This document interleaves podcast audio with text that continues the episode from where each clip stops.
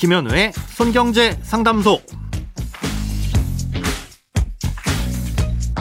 새는 돈 맞고 숨은 돈 찾아드립니다. 손경제 상담소 김현우입니다. 저축, 보험, 대출, 연금, 투자까지 돈에 관련된 고민이라면 무엇이든 맡겨주세요. 오직 당신만을 위한 맞춤 상담. 먼저 오늘 사연 만나봅니다.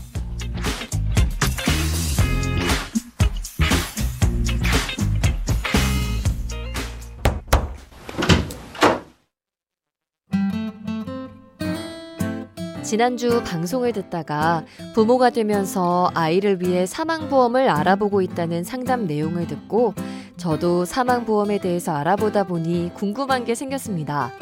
생명보험사가 있고 손해보험사가 있고 또 보험사별로 사망보장도 종류가 많더라고요. 알듯 말듯 하면서도 확실한 차이를 잘 모르겠어서 어떤 걸로 가입하는 게 나중에 문제가 없을지 판단이 잘 서질 않습니다.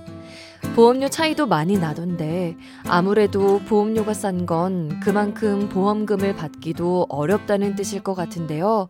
비싼 돈을 내더라도 제대로 가입하는 게 중요할 것 같아서 손경제 상담소에 도움을 구해봅니다. 네, 사망에 대한 보장도 그 원인에 따라 구분하고요. 이 원인에 해당하는 경우에만 사망보험금을 지급합니다. 그리고 이 사망의 원인이 무엇이냐를 나누는 기준도 생명보험사와 손해보험사가 조금 다른데요. 그 차이를 알아두셔야 필요한 보장을 제대로 가입하실 수 있겠죠. 먼저 생명보험사의 사망보험을 보면 두 가지로 나뉘는데요. 이 사망 원인을 따지지 않고 사망이라는 결과만으로 보험금을 지급하는 일반 사망보험이 있고요. 다음으로 재해로 인해 사망했을 때만 보험금을 지급해주는 재해사망보험이 있습니다. 예, 보통은 일반 사망보험이 주계약이고 재해사망은 특약으로 가입하는 형태가 일반적인데요. 예를 들어 일반 사망보험은 1억 원, 재해사망은 5천만 원으로 가입을 해두면 이럴 때 질병으로 사망하면 일반 사망보험금 1억 원만 지급이 되는 거고요. 교통사고로 사망하면 일반 사망보험금 1억 원과 재해사망보험금 5천만 원이 둘 다 지급되는 식입니다.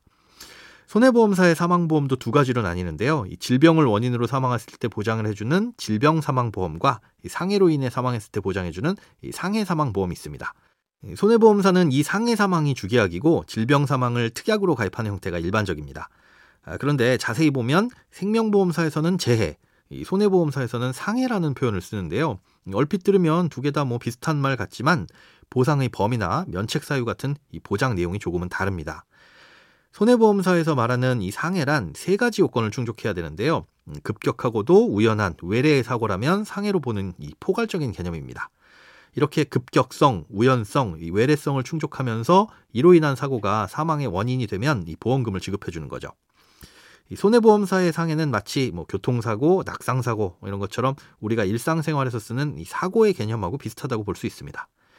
반면 생명보험에서 재해란 별도의 재해 분류표에서 정한 이 우발적인 외래 사고를 뜻하는데요. 어, 여기엔 한국 표준 질병 사인 분류라는 것에서 정하고 있는 우발적인 외래 사고도 포함되고요. 감염병 및 관리에 관한 법률에서 규정한 1급 감염병도 재해로 규정하고 있습니다. 예, 그래서 지금은 2급이지만 얼마 전까진 1급 감염병이었던 코로나19도 생명보험사에서는 재해에 해당하지만 손해보험사에선 질병에 해당되는 차이가 발생하는 겁니다.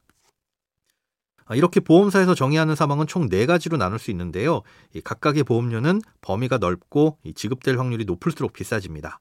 예, 그래서 원인을 따지지 않고 결과만으로 지급해주는 일반 사망 보험금이 가장 비싸고요. 그 다음으로는 질병 사망 보험금 그리고 재해와 상해 보험금이 보험료는 비슷한 수준입니다. 예, 가장 폭넓게 보장을 받으려면 생명보험사의 일반 사망보험을 가입하는 게 좋으시고요. 음, 특별히 사고의 위험이 높은 직업을 가지고 있거나 뭐 걱정되신다면 특약으로 재해 사망을 조금 더 가입하는 선택도 하실 수가 있겠습니다.